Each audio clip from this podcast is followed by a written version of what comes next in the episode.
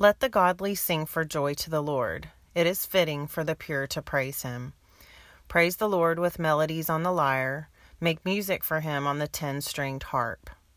Sing a new song of praise to him. Play skillfully on the harp and sing with joy.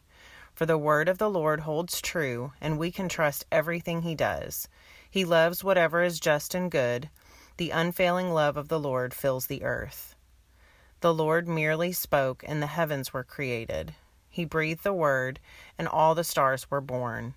He assigned the sea its boundaries, and locked the oceans in vast reservoirs. Let the whole world fear the Lord, and let everyone stand in awe of him. For when he spoke, the world began it appeared at his command. The Lord frustrates the plans of the nations and thwarts all their schemes. But the Lord's plans stand firm forever. His intentions can never be broken.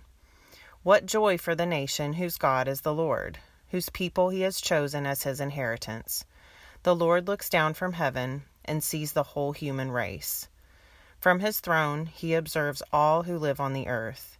He made their hearts, so he understands everything they do. The best equipped army cannot save a king, nor is great strength enough to save a warrior.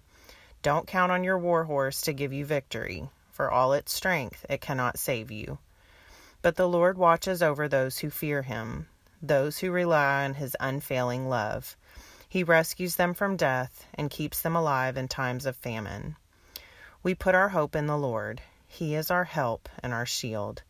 In him our hearts rejoice, for we trust in his holy name. Let your unfailing love surround us, Lord, for our hope is in you alone. Like a prayer to get through the night. Love like a song instead of a fight. joy like the brightest of heavenly lights. Peace like a river